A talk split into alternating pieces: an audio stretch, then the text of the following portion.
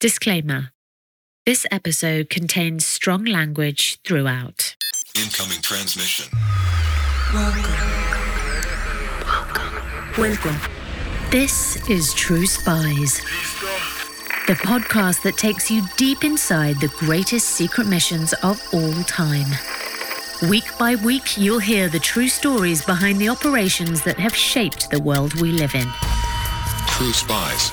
You'll meet the people who live life undercover. What do they know? What are their skills? And what would you do in their position? This is True Spies. Josephine didn't have a choice but to fight. One day in the summer of 1940, not long after she's retreated, Josephine finds that there's a squad of German troops has surrounded the chateau.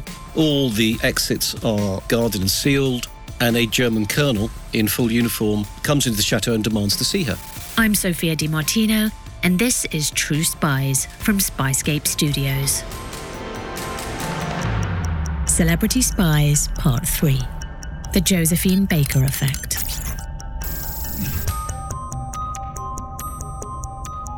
The year is 1940. The location is France, about 300 miles south of Paris. World War II is raging. The Nazis have overrun most of Europe. Of the major powers, only Great Britain stands in the way of total victory for Hitler and his murderous onslaught. The Germans have made an armistice with the French authorities, establishing a collaborative government under the premiership of the elderly Marshal Pétain. Vichy France, as it became known, was a free zone, officially independent, but in reality, the Vichy government was a Nazi puppet regime. It's policed by something called the Armistice Commission, an organisation set up by Berlin, which basically was a cover for Gestapo and SS and other unpleasant individuals to wander about the free zone of France. Our guide through this incredible tale is acclaimed author Damien Lewis. Lewis has written the definitive account of this episode's celebrity true spy, Josephine Baker. When I first heard that Josephine Baker had been a World War II spy about 10 years ago, and I thought, well, that's impossible. How could someone so high profile, so instantly recognisable, you know, so iconic, serve as an agent of the shadows? And come to the attention of the Armistice Commission, aka the Gestapo, who have just shown up at her door. Perhaps you've heard of Josephine Baker. You might know her as the American born dancer and singer. The emigre who by 1937 was a French citizen entertaining Paris's elite at the Folies Bergère. She was one of the most famous entertainers in the world at the time. But war doesn't discriminate.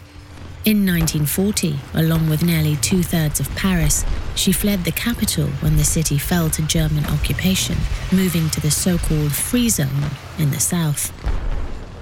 And now she was facing a German colonel, flanked by a cohort of armed Nazis, demanding entrance to her home so they could search it. Someone has gone to the Gestapo and said, look, Josephine Baker is hoarding arms and intelligence and resistors at her chateau. And more, in fact, you know, that she's also trying to make contact with the Allies. So he confronts her and says, look, there has been a denunciation and we understand that you're doing X, Y, and Z. What happened next was as unexpected as it was extraordinary. And she basically says, How dare you come here and say these things to me? With icy disdain, she says, Is it worse to be denounced or to believe the denouncer as you have done? Completely thrown, the colonel tries another approach and asks if Josephine will invite him in for coffee so they can discuss the accusations. And she said, Well, I would if we had any coffee, but we don't have any. And why do we not have any coffee? Because Nazi Germany has invaded and everything's in short supply. She doesn't stop there. Why don't you leave? Leave France, which you've invaded illegally, and then come back again as friends, and then I'll I'll gladly sit down with you and invite you to a cup of coffee. The colonel is so overwhelmed that he orders his men to retreat. They pack up and leave the chateau without even conducting a basic search. What the colonel had just experienced was something that was known as the Josephine Baker effect. Initially, it was a phrase coined by one of her dancers who'd witnessed her incredible ability to seduce audiences night after night on stage. It was her ability to reach out from the stage and to touch every single one of her audience, every man and woman, and make it seem as if she was singing and dancing and performing specifically for him or for her. But it was a skill that she was able to deploy equally effectively offstage, sometimes to disarm her enemies, even ones carrying machine guns. It was this magical quality which very, very few performers have. And Josephine had it in spadefuls in a way that he had never seen before or since.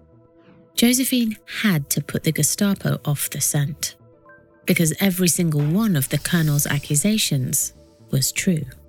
If he and his soldiers had turned up just minutes earlier, they would have found themselves bumping into two agents from the Deuxième Bureau, the French intelligence service that had been driven underground by the Nazi occupation. Josephine's chateau had become a hub for the fledgling French resistance movement, a haven for spies to store intelligence and seek shelter. Josephine Baker, black, American, famous, was an agent of the Deuxième Bureau and she was about to embark on her most daring mission. One that would see her weaponize her glamorous image and raw charisma in the service of liberté, égalité, and the continent she called home. What would have happened to Josephine had she been unmasked? Well, death would have been a very good thing. Let's be frank about it. Had the Gestapo got hold of her and had proof, very, very bad things would have happened to Josephine Baker. To understand how a young girl born into poverty in a segregated America ended up altering the direction of the Second World War, we need to go back to the start. For like so many of our true spies, the seeds of Josephine Baker's legendary charisma and extraordinary courage were sown in a difficult childhood. She was a fighter from her earliest days, and she saw no other option but to fight for what she cherished. Josephine was born Freda Josephine MacDonald on June 3, 1906, to a black mother and a white father. This was the time of the segregationist Jim Crow laws in the South, and black and mixed heritage Americans were considered second class citizens by the white majority you know, it's unclear exactly who her father was. It could have been a white German guy, it could have been a Hispanic guy. It's just unclear. And all through her life, she was never clear about that herself. From the start, Josephine was conflicted about her identity. So much so that she would never give the same answer twice as to who her father really was. In fact, the question over her origins became a theme of her skillful manipulation of her public image in the years to come. Josephine's mother, Carrie, was herself an entertainer. While black culture had been driven underground in the early part of the 20th century, it was thriving if you knew where to look. And Carrie was immersed in this world and would talk of the ragtime pianos pounding through the night as prostitutes sang blues songs in the red light district. Her relationship to her mother was obviously close, but it was fraught, very, very fraught. I think Josephine's mother and this is, you know, what Josephine herself maintained, blamed her in some ways for cutting her own career on the stage short when she fell pregnant with Josephine, who was the firstborn, and she had to stop performing. So there was this kind of tension all the way through her childhood growing up. When she was just 13 years old, Josephine was married off to a man of 30 to reduce the financial burden on her family. The marriage didn't last. The couple split after Josephine attacked her husband with a beer bottle. Soon, Josephine started to dream of a life away from poverty and the racist South. She became a chorus girl, performing in small dive bars. She moved to Philadelphia, where she married again at 15. She kept this husband's name, Baker, for the rest of her life. And all the while, Josephine worked relentlessly on improving her act. In 1924, she moved to New York, and it's here, while living in Harlem, that her career started to take off. But once again, married life clashed with Josephine's hunger and drive to escape the limitations of her upbringing.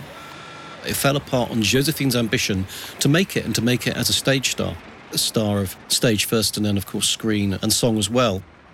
Working as a dancer, Josephine caught the eye of an impresario named Caroline Dudley Reagan. Reagan saw huge potential in Josephine and convinced her to come to Paris to star in a brand new show she was putting together. It was 1925. Aged just 19, Josephine embarked on the transatlantic voyage to the country that would become her adopted home.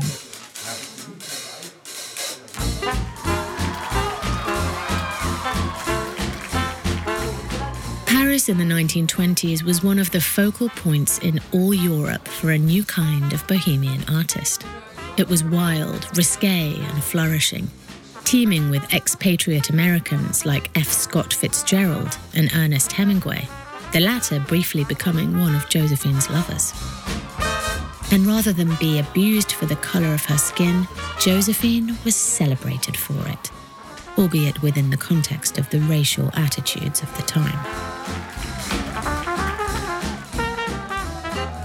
So Josephine arrives in Paris to star in the Revue Negre, which is a, you could say it's a risky, provocative show which kind of brings to the fore the French and the European fascination at that time with the black African archetype. Even for the liberal Parisians, Le Revue Negre was shocking. While Josephine's act lasted less than an hour, she performed virtually naked, putting on a sexually charged turn that drove audiences wild she quickly became a sensation. One of the things which really defines her and makes her stand out, it's her ability on stage and off stage to make Paris believe it has the right, or Parisians to believe they have the right to party again. As her fame and fortune grew, so she became more outlandish and flamboyant. She amassed a collection of exotic pets, including monkeys that would often disrupt performances by running into the orchestra pit. And most famously, a cheetah. She's the most photographed woman in the world prior to the war.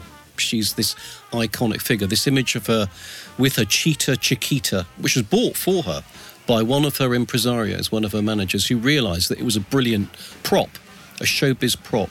So with her cheetah Chiquita on its diamond-studded leash, you know, stalking the streets of Paris, this becomes the iconic image of the time and the age of Josephine the superstar. Soon film companies came calling, and Josephine went on to star in a handful of films. She also embarked on several tours, taking the show beyond Paris as far away as South America. By the age of 20, Josephine was earning $5,000 a month and transferred to the infamous Folies Bergère. With the world at her feet, she decided to return to America as part of her world tour.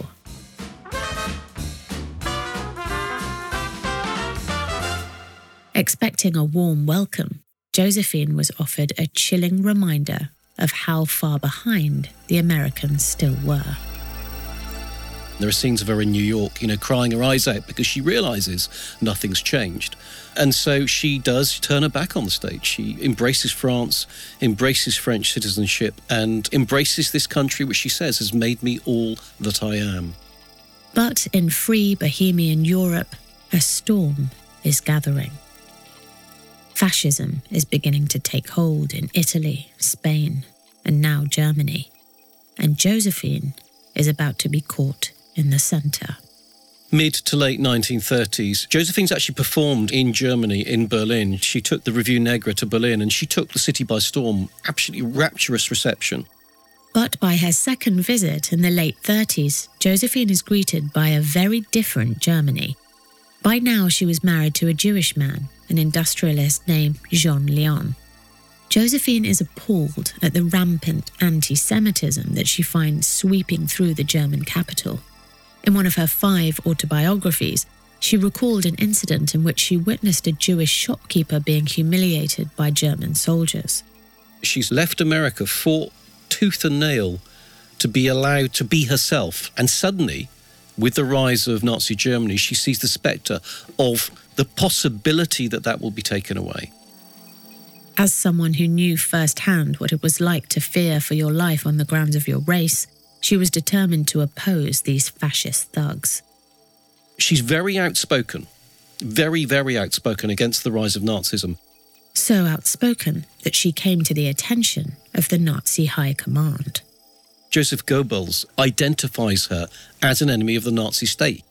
Joseph Goebbels, Hitler's vicious propaganda minister, and as pure an embodiment of evil as has ever existed.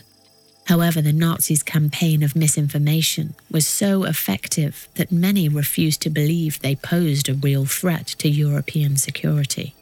Their propaganda prior to the war, which they flooded France with, was brilliant.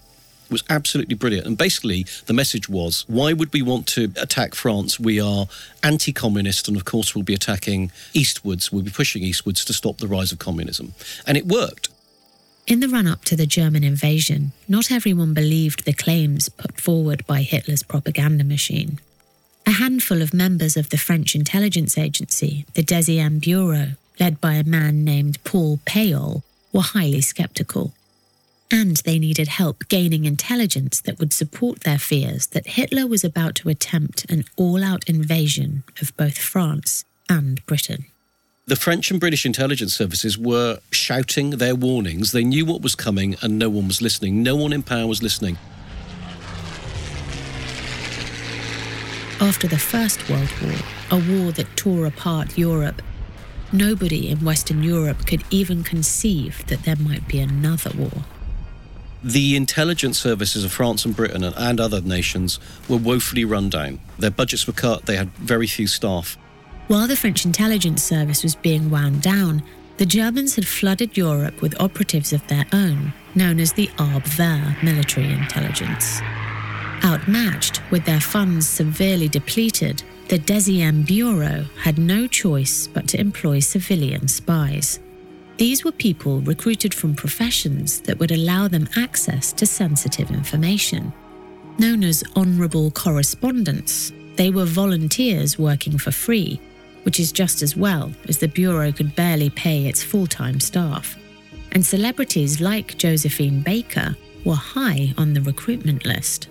There is a tradition of showbiz people being honourable correspondents for the very same reasons. They travel the world, they move in high society circles, lots of luggage, lots of notes taken. It's another very good cover. It's at this point that a key player enters our story Captain Jack Abtey. Abtey was a highly regarded secret agent who worked directly under the head of the Deuxième Bureau, Paul Paillole. Abtey was the epitome of the classic spy. Raised in Alsace, multilingual and immensely brave, the handsome, charming Abtey had been approached by his boss to consider recruiting Josephine Baker into the elite ranks of honourable correspondents. At first, Abtey would have none of it. And the reason for the reticence was twofold. First of all, you know, we're talking 1937, 38, and at that time, women were not seen as being good spies. It's as simple as that. That was the attitude of the predominantly male espionage world. But Abtey had another, perhaps more justifiable concern. Josephine was a performer, and he was skeptical that she could hold her nerve under pressure. They feared that Josephine, and I'm paraphrasing, but it's words to the effect, would be one of those high flying showbiz personalities who would shatter like glass at the first hint of any danger. And that goes back to her image, you know, her flashy image with the cheetah and the diamonds and the ball gowns and all the rest of it. But with Germany's Abwehr agents swarming into the French capital, the Bureau needed all the help they could get. Paillole insisted that Abtey at least meet with Josephine to assess her suitability for the job. The result of that meeting would change the course of history. Abtey travels out to Le Vésinet in the suburbs of Paris to Josephine's neo Gothic chateau and meets with her. Abtey needn't have worried about Josephine Baker's commitment or nerve. In fact, she was already engaged in helping the victims of Nazi aggression. As refugees poured into Paris in the wake of Hitler's march on Europe, Josephine would perform at night and then head down to the homeless shelters to help out.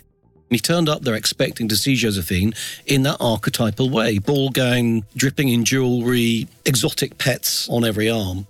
And instead, There's a cry from the bushes. In her garden, a figure emerges dressed in a battered felt cap and gardening trousers. It's Josephine, and actually, she's got in her hand, she's holding a battered, rusty tin can, and it's full of snails. And what she's been doing is gathering snails from the grounds to feed to her ducks. Unbeknown to Abtey, he was about to get his first dose of the Josephine Baker effect. She invites them into the chateau, into her home. The butler serves them champagne in front of the roaring fireplace, and he sits down with her. He then has to pop the question Would you like to spy for France? Josephine looked him squarely in the eye and said, I'm ready, Captain, to give my life to France. Abtey is both overwhelmed and delighted by the magnetism, the sheer audacity of his new recruit. The appeal cut both ways, and the pair soon became lovers. Josephine's first test was to prove herself capable of gathering intelligence in the high society circles she could access. And she also had something else to prove. She had herself been taken in by the Italian fascist leader Mussolini's Strong Man Act and supported his invasion of Ethiopia. He'd entered the West African country on the grounds that he was there to stamp out slavery. When it was clear he intended no such thing, Josephine quickly saw the error of her ways. And now was the chance for her to turn the tables. The Allies do not know what the Italian government is planning to do if Nazi Germany declares war. It's a key thing strategically. The control of the Mediterranean is absolutely defined by that. And so Abtey says, go find out from the Italians what their intentions are Abtey also makes sure Josephine receives basic training in spycraft. He teaches her to use a gun and how to work with invisible ink, which back then was one of the key ways intelligence was hidden from interested parties. But as he was soon to learn, her greatest weapon wasn't one that he could supply. It was her own charisma. It was the Josephine Baker effect. Hello again, True Spies listeners. This episode is made possible with the help of June's Journey, a thrilling detective game which you can play right on your phone. If you're a True Spies listener, it's safe to assume you're interested in clandestine missions, investigative adventures, and deciphering the latest mystery. You can find all of this in abundance and more in June's Journey. In the game, you'll play as the plucky June Parker, an amateur detective in the roaring 1920s. Poor June is set to investigating in order to find the truth of her sister's untimely murder. I don't want to give too much away, because the fun of June's journey is seeing where this twisting story takes you. But I've just come to a grisly conclusion, thanks to working alongside other real players online as part of a detective club. Take heed though, not everyone wants to be June's friend.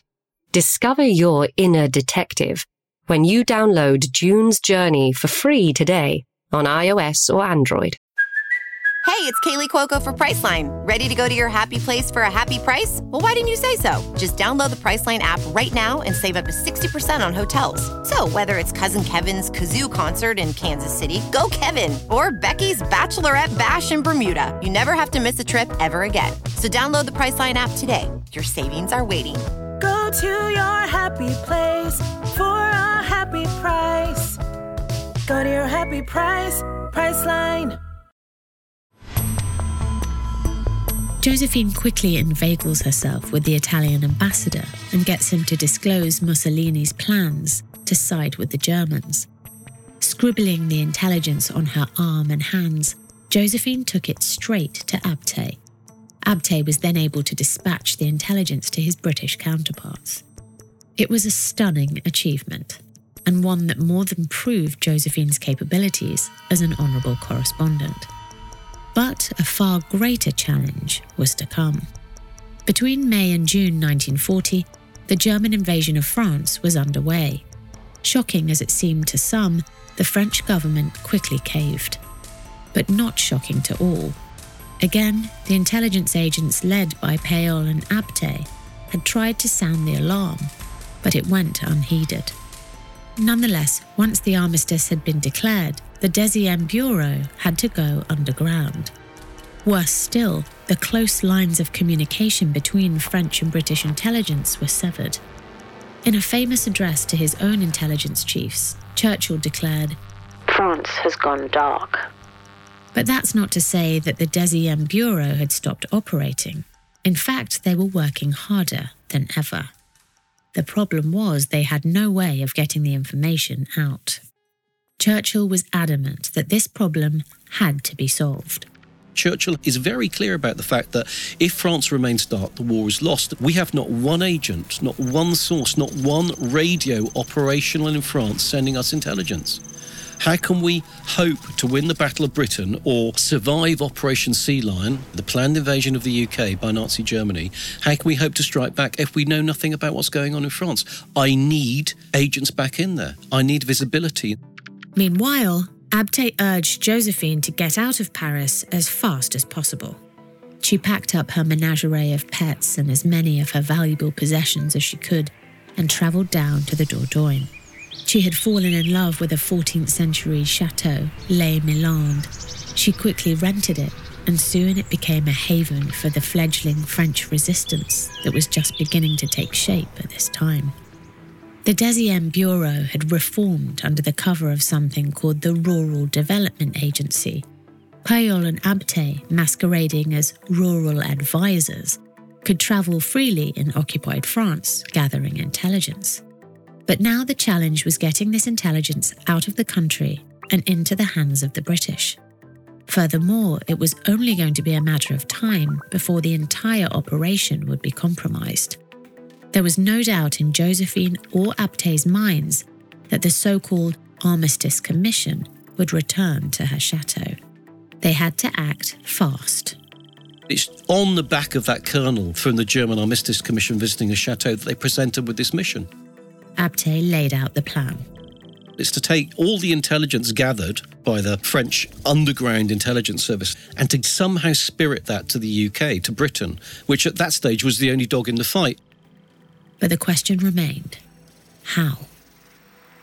This is where Josephine's celebrity came in. The plan was to arrange a tour, a real tour, that would take Josephine to, amongst other places, Lisbon in neutral Portugal, where British intelligence had operators on the ground. And then something happened that made the mission all the more urgent. A young Frenchman turns up at the chateau gates. Le Besneret is his name. And he demands to see Josephine. And of course, she doesn't know who he is. And she doesn't want to see him because she's very concerned. It's the day after the Gestapo visit to a chateau. She had every reason to suspect this unexpected visitor was some kind of ploy to entrap her. But how could she be sure? So she invites him into the kitchen of the chateau and he says, Look, I've got a suitcase full of intelligence here. It's all the signals of the Luftwaffe that the French have been able to gather, including from their air bases from which they will be flying the missions for the Battle of Britain and subsequently the Blitz. It's all that information. I've got it in my suitcase. If true, this would be an astonishing win for French intelligence. Josephine is joined by Jack Abtey later that day, who agrees that the young Frenchman's methods feel too amateur to be anything other than a clumsy trap. He says exactly the same thing. Look, you just need to get on the first train back to wherever you've come from because we do not know what you're talking about. But then, after the young man leaves, Josephine and Abtey start to wonder if the amateurish nature of the approach is in fact what makes the young man's offer an authentic one.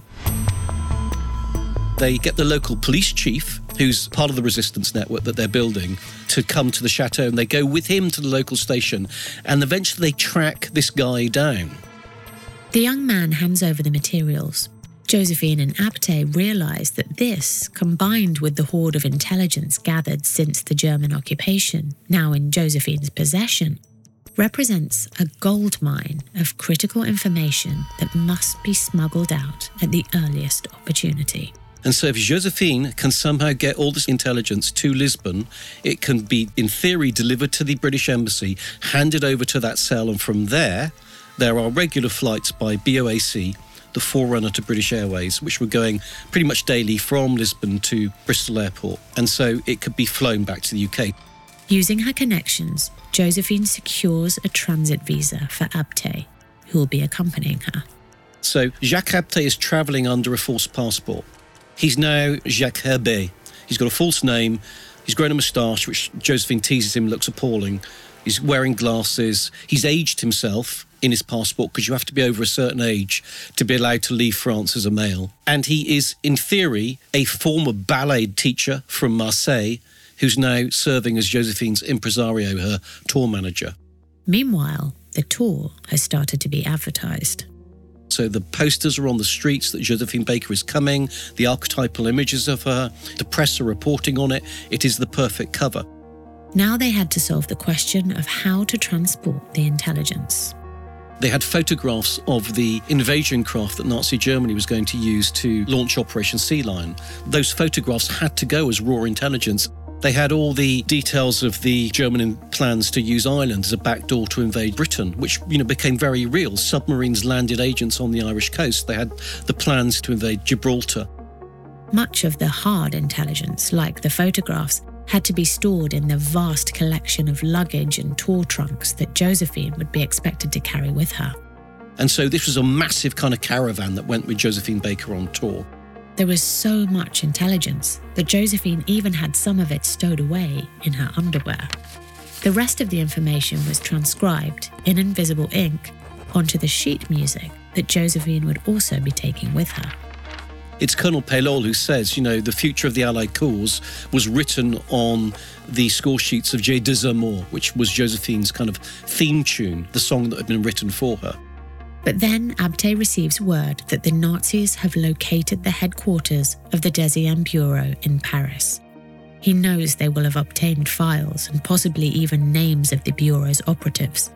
There could well be a warrant out for Abtey.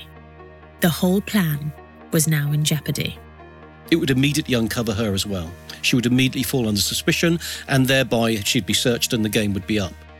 On November 30th, 1940, they set off. First by train through the south of France, across the Spanish border, and into the Pyrenees, before stopping again in Madrid and picking up a plane to Lisbon. It was a journey fraught with danger, not least because it was littered with checkpoints, crawling with uniformed Vichy officers and plainclothes agents of the Gestapo. Picture this the most famous woman in the world, her spy master, who also happened to be her lover, and her entourage carrying a cache of intelligence so critical it could determine the outcome of the war. They reached the border between France and Spain. Inevitably, word had gone ahead that none other than Josephine Baker was on the train. The checkpoint guards and Gestapo officers were waiting. She gets down from the train carriage, resplendent in pearls and diamonds and her finest furs, looking a million dollars. It was now that the Josephine Baker effect would face its greatest test.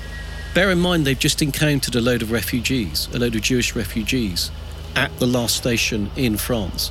And it's a horrendous bruising experience for them both, especially for Josephine, being that she has herself been forced out of her homeland.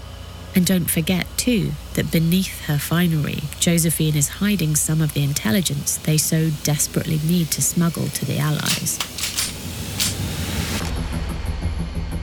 Josephine walks towards the waiting officers and suddenly smiles that winning smile, greeting them like long lost friends. The guards take in this extraordinary apparition. They exchange glances with the Gestapo officers. All those people who should stop her and search her and question her and suspect her do the opposite. They see Josephine, they can't believe it's her, and they actually end up calling their girlfriends and their wives and their friends to get a photograph taken with Josephine Baker, the superstar, because she's there. The power of Josephine's celebrity combined with her flawless performance throws all of the agents off the scent. And so she breezes along that platform with her trunks in tow, with all that intelligence stuffed inside them, and not a person at any moment thinks to stop her or search her or find out what she's carrying. This pattern continues for the rest of the journey. Every time they're stopped, Josephine turns up the star wattage and the enemy agents are powerless to resist. They reach Madrid and the waiting BOAC flight that will take them to Lisbon. However, one thing they don't factor in is that airport security is even tighter than the border checkpoints. When they go through that airport, they are menaced by lots of the enemy. There are Luftwaffe aircraft sat out on the runway, stark with their swastikas and their black and white Luftwaffe crosses emblazoned across them. However frightened she might have been, and the spectre of the Luftwaffe at the airport must have been terrifying. Josephine knew she couldn't show it. It had been a long journey. She and Abtey were exhausted. But to blink now would risk losing everything. But it's the same thing. That Josephine Baker effect gets them through. Josephine and Abtey are waved through security and board the plane with the vast stash of intelligence. And once she's on the aircraft and they're flying from Spain into Portugal towards Lisbon, she sinks down into her furs and she falls into an exhausted sleep. For a seasoned spy like Abtey, it was an astonishing achievement. But for Josephine, it had meant risking everything. However, to doubt her determination is to underestimate how much she valued her freedom. This, let's remember, was a woman descended from slaves, born into the horrors of Jim Crow, who left everything she knew to find a home in Bohemian Paris. Lovers, acolytes, riches, stardom, and freedom had become everyday things for her.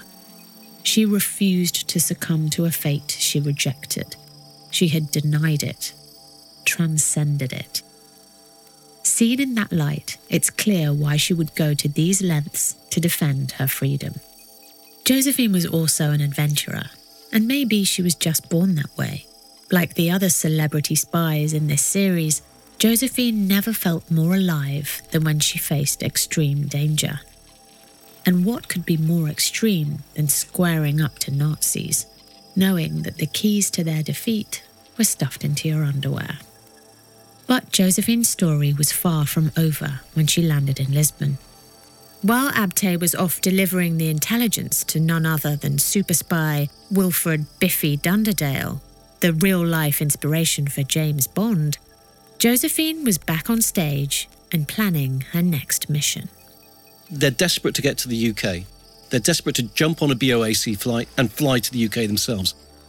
The reason was that Josephine and Abtey wanted to meet with Charles de Gaulle, the French military general exiled by the Vichy regime for his opposition to the armistice. They want to meet de Gaulle, and they want to meet de Gaulle to get signed up to the Free French Intelligence Service. That's their raison d'etre. But it was not to be. Dunderdale says no, don't come. His key reason for saying no is because he wants them back in France. And he wants them back in France to solidify that pipeline, that flow of intelligence. When she goes back to Marseille to meet with Paul Paillole after the first Lisbon mission, and this is crucial, he says to her, Josephine, you must perform. And she says, No, I've said I will never perform in France until every Nazi has left. That's my standpoint. He says, no, you have to perform, and you need to understand why. You need to perform because that is your cover. If you don't perform, you are finished. You have to perform. But danger was never far away. Jacques Abtey comes to join Josephine in France shortly thereafter, and he stays in Lisbon to basically take orders from Dunderdale. Then he links back up with Josephine in Marseille. But by January 1941, Paillole has warned Josephine, the Gestapo are coming for you. They know what you're up to. You're on the list. You need to go. Josephine had no choice but to leave France. But rather than head for safety, she travels to Casablanca. However, her intense lifestyle was beginning to catch up with her. The emotional and physical pressure of her spy work was taking its toll. Added to this, Josephine had for years craved a child of her own, but after multiple attempts was told she would never get pregnant owing to an underlying medical condition. There are suggestions that she wanted a child with Abtey and was heartbroken at being unable to conceive. In Casablanca, it all caught up with her, and she fell seriously ill. She was bedridden for a year. Amazingly, despite this, she used the opportunity to set up an intelligence hub enabling the continuing flow of information to the British. For the remainder of the war, Josephine continued to serve the French and British intelligence services as well as perform regularly for the Allied troops. But even in this role, she was never able to fully escape her roots. She realized very quickly, as did Abtey, that the American military was segregated. There were black units and white units. And she decided there and then that once they had defeated the Nazis, she would confront segregation in America. Once again, she is let down by her homeland. After the war, she returns to the States to, I guess, you know, it's a comeback tour. It's to reclaim her, her homeland. She tries to check into a New York hotel with her white husband, and she's told uh, there is no room available. And it's the same old, same old. It's the same as she was experiencing before the war when she fled America to France. Inevitably, in refusing to play to segregated audiences, Josephine finds herself allied to more progressive elements of American society. But this is the era of the Red Scare and the McCarthy witch hunts. And just as our other two celebrity spies, Sterling Hayden and Graham Greene, discovered, the authorities were quick to move against any stars who were considered to be too left wing. Josephine is quickly added to notorious FBI boss J. Edgar Hoover's watch list. In 1951, she was accused of having communist sympathies, and her visa was revoked. Her fame, at last, had become an impediment. They gathered intelligence on her for a very long period of time. But as ever, Josephine refused to be beaten and made a triumphant return in 1963 to speak alongside Martin Luther King at the famous March on Washington. Josephine showed up in her full French Air Force uniform, wearing her war medals. This symbol of French resistance to fascism was now lending her weight to the civil rights cause in the US. And then, of course, Martin Luther King is assassinated, and Coretta King, his wife, approaches Josephine and says, Look, would you head up the civil rights movement in the States? Josephine was sorely tempted, but by the early 60s, she had adopted over a dozen children from all over the world, her rainbow tribe, as she called them. Now that she finally had the family she had always longed for, she declined Coretta's offer. And it's a tough decision, but that doesn't mean that she steps away from the cause. She's with that cause and she lives that cause to the end of her days. She's transformed during the war, and that is who she has become. You know, friends, that I do not lie to you when I tell you I have walked into the palaces of kings and queens and into the houses of presidents, she said in 1963, and much more. But I could not walk into a hotel in America and get a cup of coffee, and that made me mad. And what of Jack Abtey, her fellow spy and lover from the war? The affair ended soon after peace was declared, but they stayed in touch for the rest of their lives. Josephine made sure there was always a bed made up for him, should he ever come to visit. He may not have been the love of her life, but he was her loyal partner on her greatest adventures, and she was always grateful for him for asking her to join the fight against Hitler. He eventually retires from the French intelligence service and he goes to stay in Josephine's grounds and becomes an artist there. So they have this very, very special relationship right until Josephine's last day. It was not until 2021 that Josephine Baker's contribution to the Allied victory was properly acknowledged by the French state. Over 70 years after the end of the war, she was interred at the Pantheon in Paris, the highest honour attainable in France, and the first black woman to be celebrated in this way. Once again, it was France, not her country of birth, that finally acknowledged her extraordinary courage. She was a fighter from her earliest days, and she saw no other option but to fight for what she cherished and she held dear. It was the approach from the French intelligence service in partnership with the British intelligence service which gave her the means to do so. It was their vision of how she might contribute to the world of espionage that gave Josephine the opportunity she hungered for. It's difficult to sum up a life so full of courage, danger, joy, and heartbreak. Josephine Baker's legacy as a performer defies probability given the harsh conditions of her birth. Yet, when her work as an agent of the French resistance is factored in, she takes on a stature that elevates her into a heroic realm that few, if any of us, can access. Perhaps instead of trying to say it in so many words, we should tell one last story. During the war, Josephine used a jeep to travel across Africa when entertaining troops and gathering intelligence. One day, some British soldiers discovered her and Abtey standing by her jeep, which had broken down in the desert. And Josephine asked for their help, and they took her and Abtey to their local base. They repaired the Jeep and got them back on the road again. They said, The one thing we expect in return is you to perform for us, which she did. When Josephine came to depart the next day, she saw that the soldiers had changed the number plate to read Josephine's Jeep.